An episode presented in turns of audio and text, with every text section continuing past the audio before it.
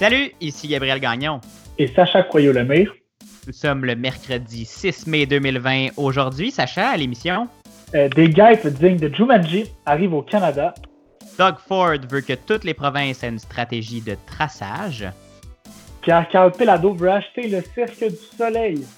Deux solitudes, les commissions scolaires anglophones du Québec refusent d'ouvrir leurs écoles. Un gros sujet. Bienvenue à cette toute nouvelle édition du matinal de Ceci n'est pas un média.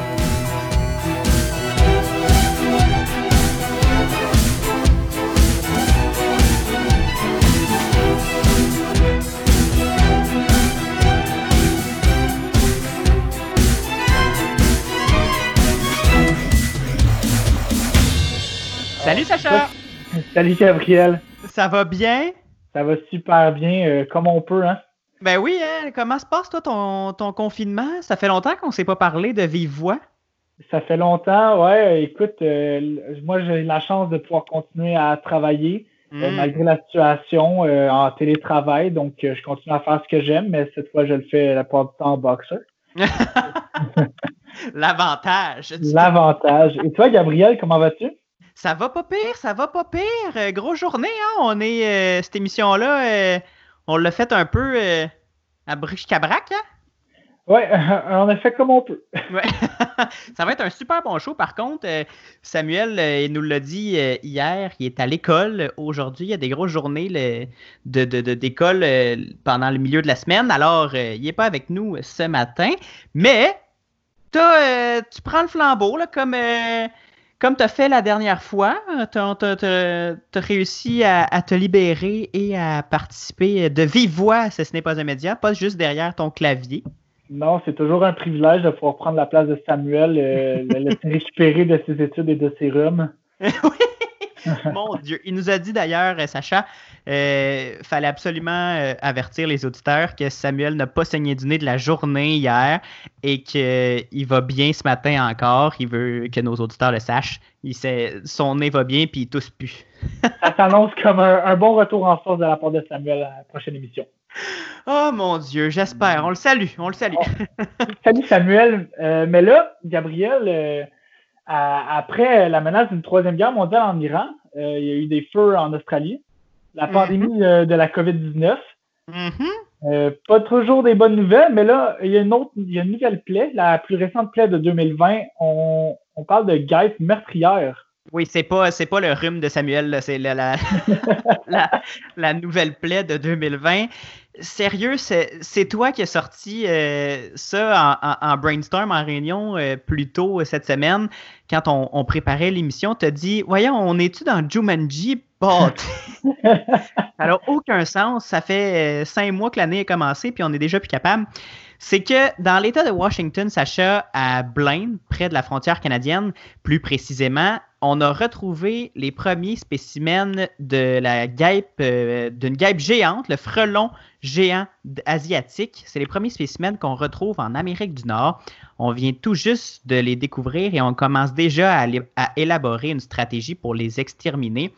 C'est que ça inquiète pas mal les scientifiques, Sacha. Ce sont de très gros frelons qui font environ 3 cm de long, qui sont en provenance d'Asie et qu'on dit meurtriers parce que la piqûre de cet insecte-là peut être fatale pour certaines personnes. Si on se fait piquer euh, plusieurs fois, une piqûre de, frelon injecte sept fois plus de venin qu'une piqûre euh, d'abeille euh, canadienne ou américaine, ce qui est assez, intense. Le frelon peut également piquer plus qu'une fois, parce que c'est pas comme une abeille. hein. Une abeille, ça meurt si ça pique.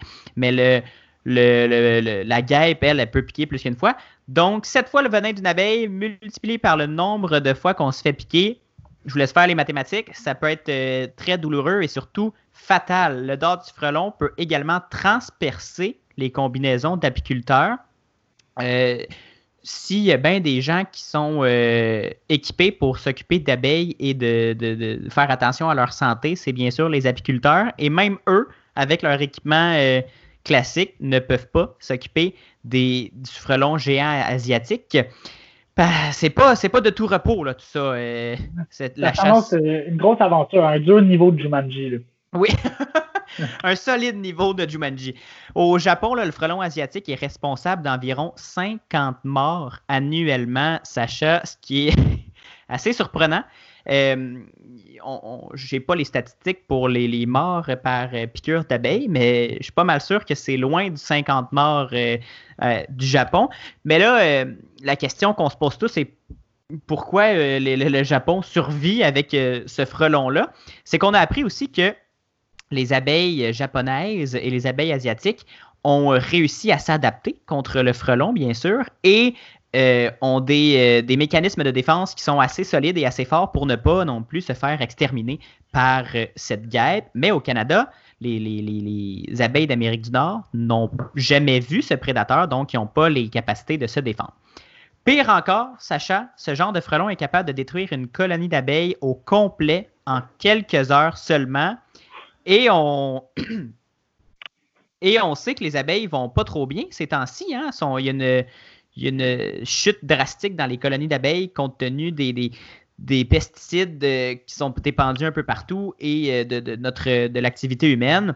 On dit qu'un frelon asiatique peut tuer jusqu'à 70 abeilles par jour. Ce qui est euh, assez intense. Un seul frelon peut tuer 70 abeilles. Je Faites les mathématiques aussi au bout d'une petite colonie de 5, 6, 7, 8, 9, 10 frelons, puis on est proche du, du 700. C'est assez ah, intense. On en fait des maths euh, dans cette section-là.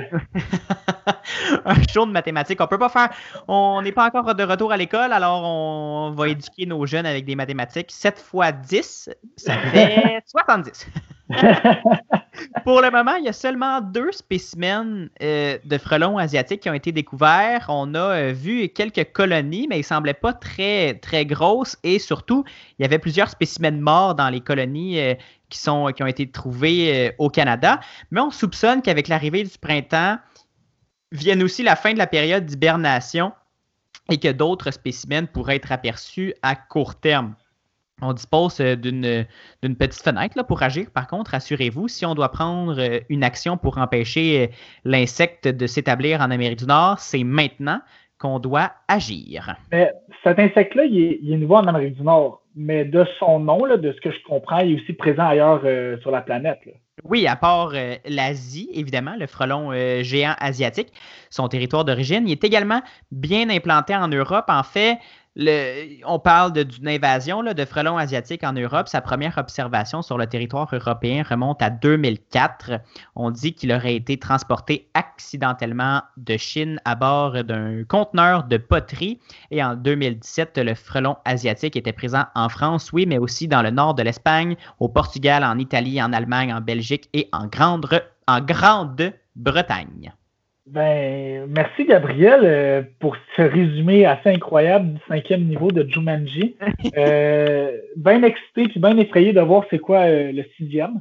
S'il y en a un. Ah, je suis déjà tanné. Cette année-là, on peut, on peut l'annuler. Hein? On peut annuler 2020 tout de suite. C'était une longue année.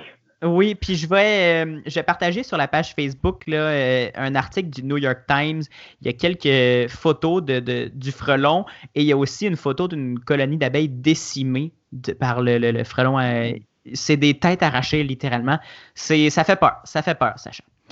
Toi, Sacha, tu nous parles d'une nouvelle complètement différente. on aurait pu dire à, la prononciation de ce nom que ça pourrait faire peur, mais non, hein? Il s'est ben calmé, le, premier ministre de l'Ontario? Euh, oui, exactement. Euh, dans le fond, Doug Ford, euh, pour une fois qu'on l'aborde dans l'émission, n'est pas, pas, le responsable d'une mauvaise nouvelle tant que ça. Oui. donc, le premier ministre ontarien veut proposer un nouveau système de suivi des, des infections qui est différent euh, de ce qui se passe déjà dans les provinces. Lui, ce qu'il propose, c'est une solution pan-canadienne. Euh, donc, euh, donc c'est ça. ce qu'il propose, c'est pas uniquement une solution qui serait ontarienne ou simplement québécoise ou Saskatchewan.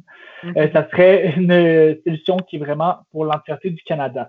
le premier ministre, dans le fond, il a abordé avec la vice-première ministre du Canada, euh, la mise sur pied d'un système de repérage national dans le but d'aider à combattre la propagation de la COVID-19.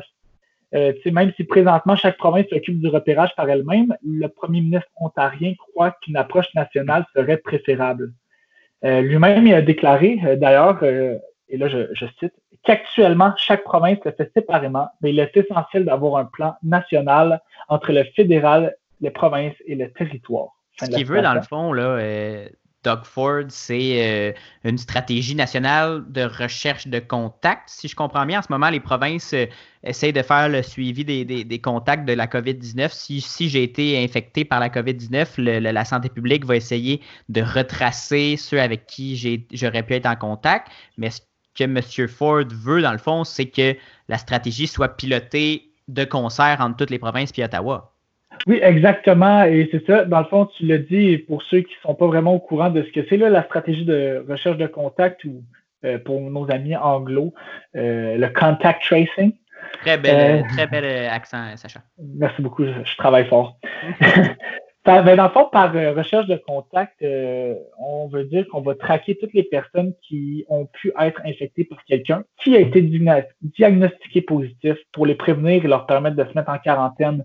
Dans le fond, avec la recherche des contacts, euh, les employés de la santé vont travailler avec un patient pour les aider à se souvenir de toutes les personnes avec qui ils ont eu un contact durant la période de temps où ils ont pu infecter du monde. Euh, et par ça, on va poser aux patients euh, plusieurs questions du genre où travailles-tu? Euh, où étais-tu durant les deux dernières semaines? Qui as-tu vu durant les deux dernières semaines? etc. on comprend le principe un peu. Ça a l'air compliqué quand même, cette, stratégie-là, cette façon de faire, surtout quand on constate que c'est pas ce qui pleut là, à grands gouttes, les, des ressources présentement. On est assez limité. Oui, euh, exact. C'est quand même quelque chose, on va s'en rendre compte, qui va demander du temps euh, et des ressources humaines. C'est vrai qu'on est quand même en pas pire manque au Québec. Euh, par contre, ce qui est intéressant, c'est le genre d'initiative qu'on peut voir ailleurs dans le monde pour justement aider à faciliter ce processus de recherche de contact. au Dakota du Nord, par exemple, le département de la santé a créé une application, et ça c'est assez spécial. Il a créé une application en association avec des développeurs qui ont fait une autre application qui servait euh, et qui sert toujours à traquer le bison. Ah, mon Dieu! ouais. Donc, ils ont, jubilé leur expertise pour créer euh, la nouvelle app qui s'appelle Care 19 ou Care 19. Euh, cette application-là, dans le fond, ce qu'elle fait, c'est qu'elle enregistre anonymement toutes les informations de localisation de l'utilisateur pour le suivre au courant de son quotidien. Euh, si l'utilisateur éventuellement est testé positif à la COVID-19, il va se voir présenter une opportunité à travers cette application-là de, de consentir au partage de ces informations au département de la santé euh, du Dakota du Nord, qui sera en charge après ça de contacter les personnes à risque et prédire ensuite de ça, grâce à toutes ces informations-là, la progression de la propagation. Ah, puis euh, aussi, oui, il y, a la, il y a Dakota du Nord euh, font des trucs assez le fun, mais il y a aussi Google et Apple qui sont présentement en train de créer des applications de recherche de contact qui misent sur la protection de la vie privée. Euh, c'est quelque chose qui est bien excitant. Euh, honnêtement, avec tout ce qu'on parle de, de, protéger la vie privée euh, versus la sécurité mm-hmm. publique, c'est un débat qui est vraiment intéressant puis qui semble vraiment se pointer le bout du nez assez rapidement.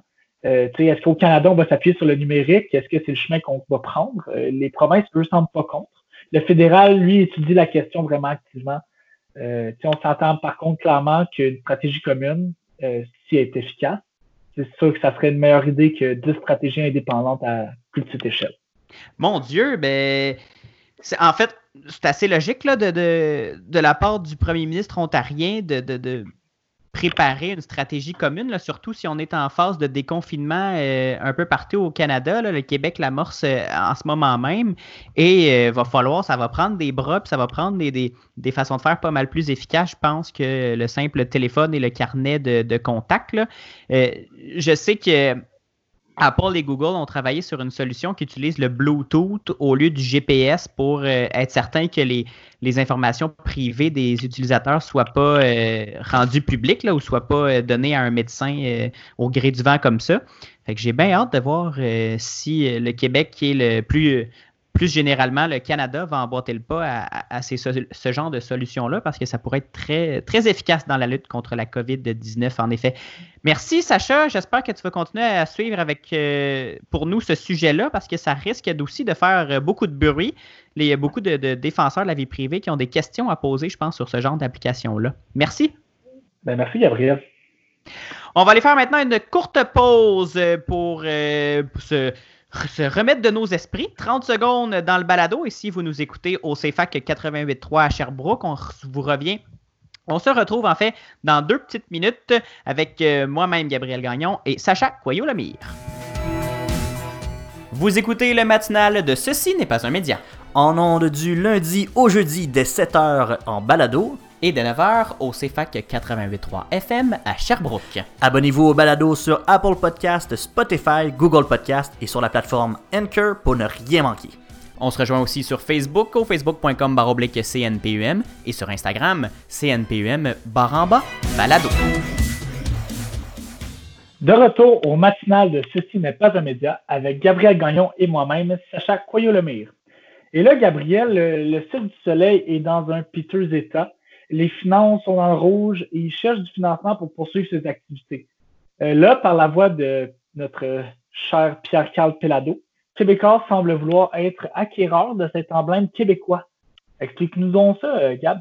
Oh, ben je vais essayer. C'est un gros, gros dossier avec beaucoup de paramètres euh, complexes, mais je vais essayer de faire simple et clair quand même c'est qu'il y a quelques semaines, Sacha, le Cirque du Soleil annonçait devoir mettre temporairement à pied 95% de sa main-d'œuvre, vu l'état de, bien sûr, de l'économie et la fermeture de tous les lieux de rassemblement au monde ou presque partout. Le cirque étant un énorme lieu de rassemblement, on s'entend que l'entreprise ne pouvait pas garder le statu quo. Par contre, on s'entend, 95% de sa main-d'œuvre, c'est énorme la vraie, la vraie vie va revenir un jour ou l'autre et une, entreprise en santé aurait pu garder des créatifs pour peaufiner les spectacles en cours, pour améliorer l'expérience des, spectateurs, des visiteurs, pour imaginer de nouveaux concepts, etc. Euh, c'est pas ça qui manque dans l'entreprise du Cirque du Soleil euh, créée dans l'entreprise créée par Guy La Liberté. C'est même lui, c'est un créatif, mais justement, c'est pas ça qui manque des personnes créatives. Sauf que justement, le cirque pouvait pas faire tout ça. Pourquoi? Parce que ses finances sont mal en point et qu'il n'est pas capable de passer au travers de la crise sans aide selon euh, ce qu'on, ce apprend dans les différents médias. On parle d'une dette qui serait équivalente à 900 millions de dollars américains. En temps normal, une dette de cette taille-là, c'est pas rose mais c'est pas une catastrophe non plus. S'il y a des, revenus, si la billetterie va bien, puis s'il y a de l'affluence dans les, euh, dans les chapiteaux du cirque. Mais là, sans revenus, ça devient assez difficile à gérer. Tout ça alors que justement, on apprend dans le journal de Montréal que le cirque est contrôlé depuis un paradis fiscal et qu'on est loin d'un citoyen corporatif exemplaire. Dans le journal, on peut lire Le Cirque du Soleil est détenu par la société en commandite Société à gestion Cirque du Soleil SEC, qui a son siège social à Montréal, et ce depuis que le fondateur Guy Liberté a cédé le contrôle de son empire en 2015. Le problème, qui détient la position de contrôle de la dite société en commandite? C'est le méga fonds privé américain TPG du Texas, qui est avec 55% des parts de l'entreprise. Et comment exerce-t-il son contrôle? Par l'entremise de la CDS Luxembourg Holding euh, et lettres et tout blablabla, qui est une société, comme euh, le nom l'indique, localisée au Luxembourg, qui est reconnue euh, mondialement comme un paradis fiscal où on paye très très peu d'impôts. Et là, normalement, ça fait, ça gosse le monde, les paradis fiscaux, mais ce qui, ce qui fâche surtout, c'est que le Cirque du Soleil demande de l'aide de Québec et d'Ottawa pour payer ses employés en ce moment. Mais là, attendons, c'est pas officiellement l'entité Cirque du Soleil à Montréal qui fait la demande, mais bien les proprios, là, via leur filiale euh, CDS et euh, les actionnaires. C'est donc TPG, un fonds milliardaire américain, Fosun, un fonds milliardaire chinois. Il y a même la Caisse de dépôt qui est qui est une société milliardaire québécoise qui euh, demande par la voie du Cirque du Soleil des subventions euh, euh, gouvernementales. Et là, on s'entend, Sacha, que ces révélations-là sont justement d'un très grand intérêt public et que le journal a eu raison de creuser l'affaire parce que le cirque demande des fonds publics pour payer ses employés, mais veut pas avoir son siège social officiel et imposable ici. On peut dire qu'il y a de quoi se gratter la tête. Et pourquoi je vous dis ça? Parce que coup de théâtre, le cirque a répondu au Journal de Montréal en envoyant une mise en demeure. Les dirigeants prétendent que Québécois tente de diminuer la valeur du cirque via ses médias pour faciliter son achat. Ce à quoi le chroniqueur et journaliste euh, économique assez crédible Michel Girard euh, répond qu'absolument pas, qu'il n'a même jamais été au courant que les propriétaires de son employeur, euh, Québécois en fait, étaient en réflexion pour acheter l'entreprise. Mais là, Gabriel, est-ce que Québécois est vraiment en réflexion ou c'est juste comme un show de boucan pour créer de l'intérêt puis apporter de l'attention là-dessus? Ben, Québécois a répondu euh, hier par voie de communiqué qu'elle était bel et bien en réflexion et en discussion pour euh, acheter une partie des actions du Cirque du Soleil. Et le, selon le communiqué émis par l'entreprise, ils veulent sauver le fleuron québécois. Sauf que le cirque refuserait d'ouvrir ses livres et de dévoiler ses chiffres pour empêcher la transaction. On ne sait pas pourquoi le cirque ne voudrait pas se faire acheter par Québécois, mais on dirait que c'est ça qui est en train de se tramer. Toujours selon euh, Québécois, c'est vraiment, ils veulent sauver le fleuron, ils veulent injecter plusieurs centaines de millions de dollars pour relancer les activités et assurer leur pérennité en sol québécois. Ils se mettent un peu, euh, dans le fond, Québécois, ils se met un petit peu le, drapeau du Québec sur ses épaules et se déclarent comme le, porteur d'étendard euh, de la nation là, à travers. Oui, Québécois qui, euh, qui tente par tous les moyens de se présenter comme le grand défenseur de la culture au Québec on peut s'entendre que euh, Québécois est un énorme joueur aussi dans la, culture québécoise. Et euh, c'est justement ça qui fait euh, un peu plus sourciller. C'est que, honnêtement, là, moi, je peux pas vous dire si oui ou non Pierre-Carl a demandé ou non à des journalistes de faire enquête sur le Cirque du Soleil. Je suis pas dans la salle de nouvelles du Journal de Montréal ou à TVA, mais je suis quand même porté à croire que jamais il ferait quelque chose d'aussi gros ou que les salles de nouvelles de Québécois, de, seraient euh, assez aussi poreuses pour que ça arrive. Sont encore assez indépendantes, les salles de nouvelles de TVA, du Journal de Montréal puis de QMI par rapport à leurs euh, propriétaires.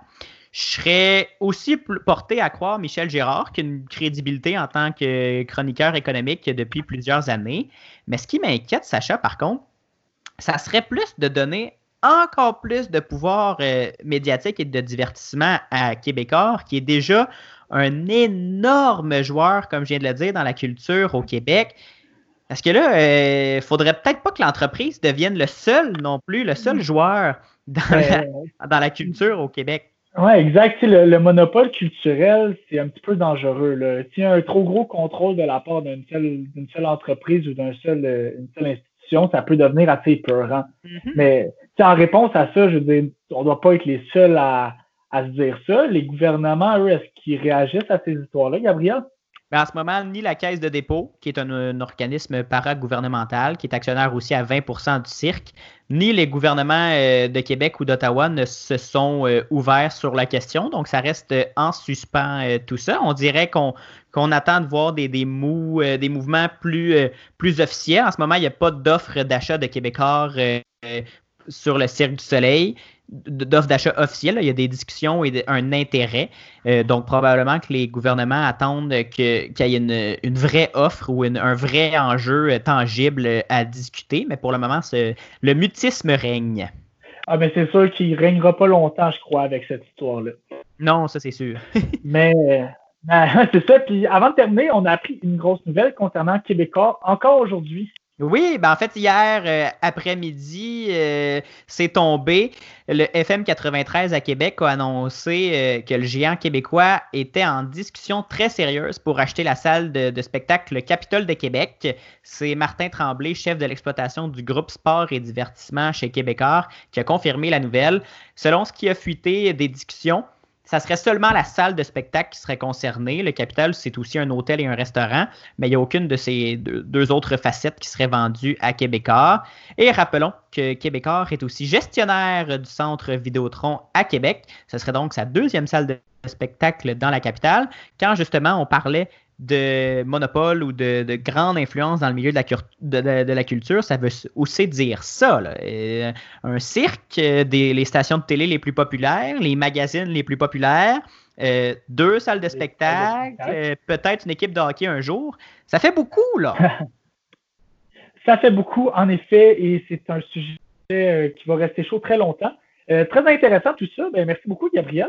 Mais ça fait plaisir. Et Sacha, on passe euh, de la, grandeur d'une entreprise québécoise à euh, de la petite politique, j'oserais dire. Qu'est-ce qui se passe avec les commissions scolaires anglophones? Elles ne veulent pas coopérer avec euh, le gouvernement du Québec? Elles ne veulent pas ouvrir leurs établissements scolaires, même après les directives du ministre? Qu'est-ce qui se passe? Oui, non, c'est ça. En fait, euh, avant que le 1er mai, j'ai lu un, titre de la presse, je dirais, qui m'a quand même fait assez fort. Je trouve qu'ils ont misé euh, sur le, coup, puis ils l'ont bien donné. Euh, le titre disait Les écoles anglophones ouvriront si et quand elles jugeront la situation sécuritaire. Oh, quand même. Oui, quand même. C'est ça, dans, dans, le fond, après l'annonce du gouvernement du Québec de réouvrir les écoles primaires, l'Association des commissions scolaires anglophones du Québec euh, exprimer son inquiétude en disant que plutôt que de susciter la confiance du public, ce plan annoncé précipitamment par le gouvernement a eu pour effet d'accroître considérablement les niveaux d'anxiété et de stress, notamment chez les enseignants et les parents. Euh, donc, il faut comprendre que, tu sais, oui, si on fait ses efforts, ils ont dit qu'ils voulaient ouvrir seulement quand ils jugeront ça nécessaire, qu'ils partagent une inquiétude. Mais je pense que euh, cette inquiétude-là est quand même partagée par plusieurs dans le milieu de l'éducation. Mm-hmm. Euh, même dans les commissions scolaires francophones, euh, à travers les différents médias, on a beaucoup parlé de manque de préparation. et même, on a insinué le fait que le ministre voulait créer un système de garderie pour réanimer l'économie. Mais les entreprises, les, les, commissions scolaires francophones vont ouvrir, elles, malgré les inquiétudes ou malgré le petit stress occasionné. Exact. C'est là que là, on, parlait un peu de, double solitude et c'est un petit peu là-dedans qu'on s'en va. Mais cette manière-là de penser encore plus euh, que juste Montréal et les environs, même en Estrie, on, partage cette façon de penser-là. La commission scolaire Eastern Township, euh, qui est en Estrie, va dans la même direction. Son président explique que deux semaines, ça serait pas assez pour la préparation. Là. Fait ils veulent, ils veulent ouvrir euh, mais selon eux, c'est trop, trop hâtif. Mais justement, il va falloir les ouvrir, les écoles, à un moment donné. Euh, puis si les, commissions scolaires francophones euh, doivent emboîter le pas euh, du gouvernement, à un moment donné, il va falloir aussi que les autres suivent la parade, me semble.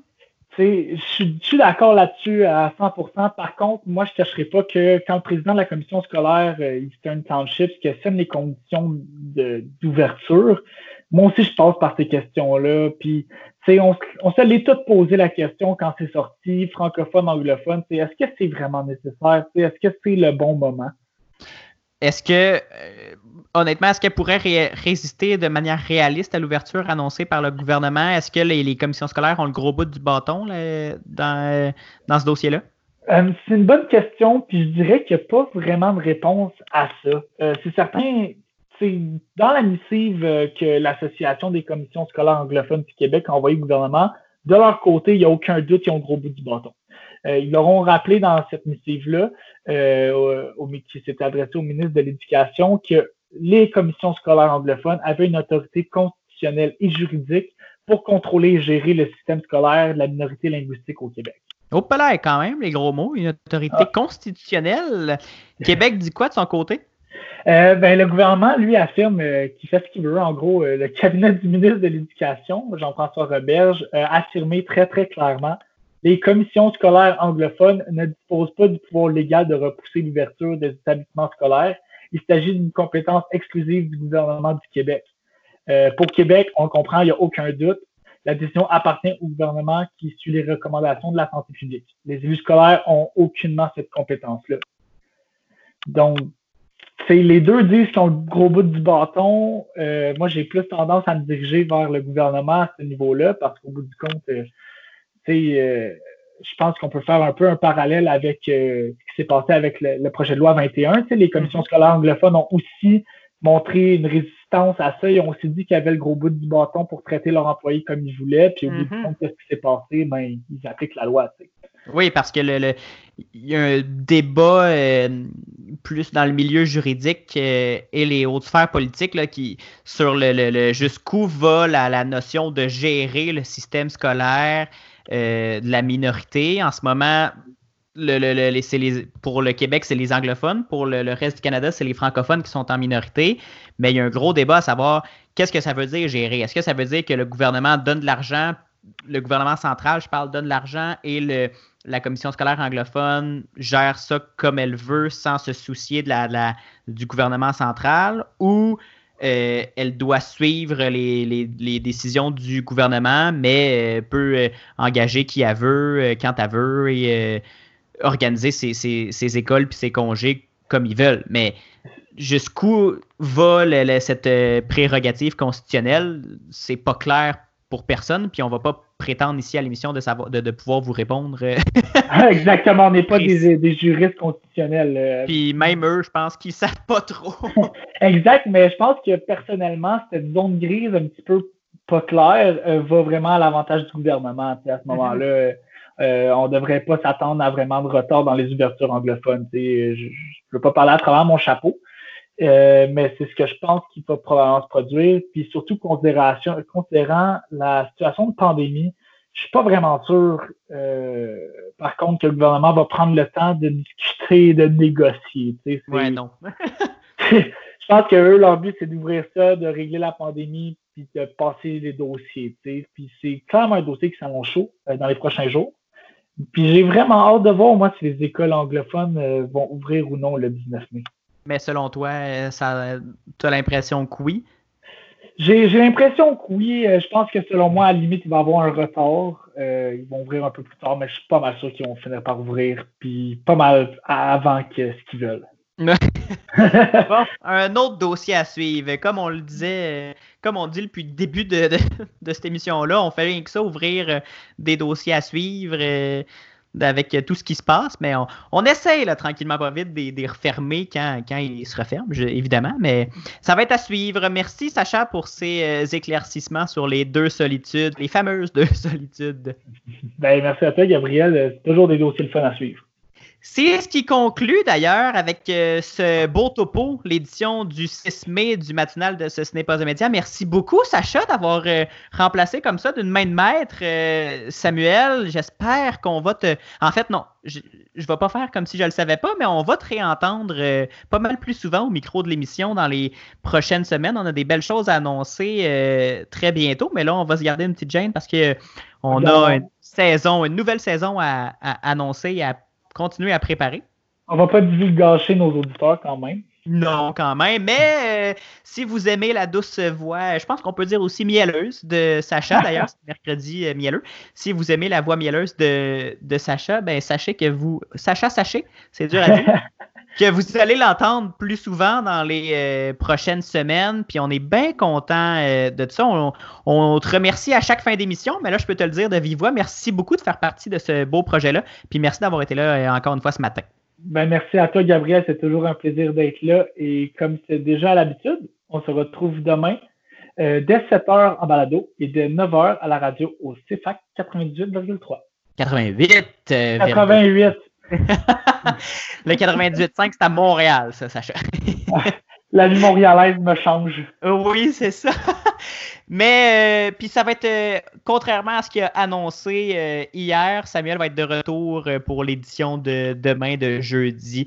Tu- donc, vous allez retrouver, chers auditeurs, la douce voix de Samuel. Mais inquiétez-vous pas, Sacha va revenir très, très bientôt au micro. En attendant, bien sûr, suivez-nous sur la page Facebook de Ce n'est pas un média, comme d'habitude, euh, au, Ceci n'est- au Ce n'est pas un média sur Facebook et au CNPUM Baramba Balado sur Twitter et sur Instagram. Et visitez notre site web pour réécouter ou écouter tous nos épisodes au ceci n'est pas un média.com. Abonnez-vous à notre balado un peu partout sur iTunes, euh, sur euh, Google Podcast, Spotify, euh, sur la plateforme Anchor, comme vous voulez. Abonnez-vous, puis allez nous donner 5 étoiles sur Apple Podcast. Ça nous aide beaucoup à se faire découvrir. Sacha, on se dit à bientôt. À bientôt. Et on se, pour nous, les auditeurs, on se reparle demain dès 7h en balado, comme Sacha l'a dit, ou dès 9h à CFAC avec Samuel et moi-même. À demain!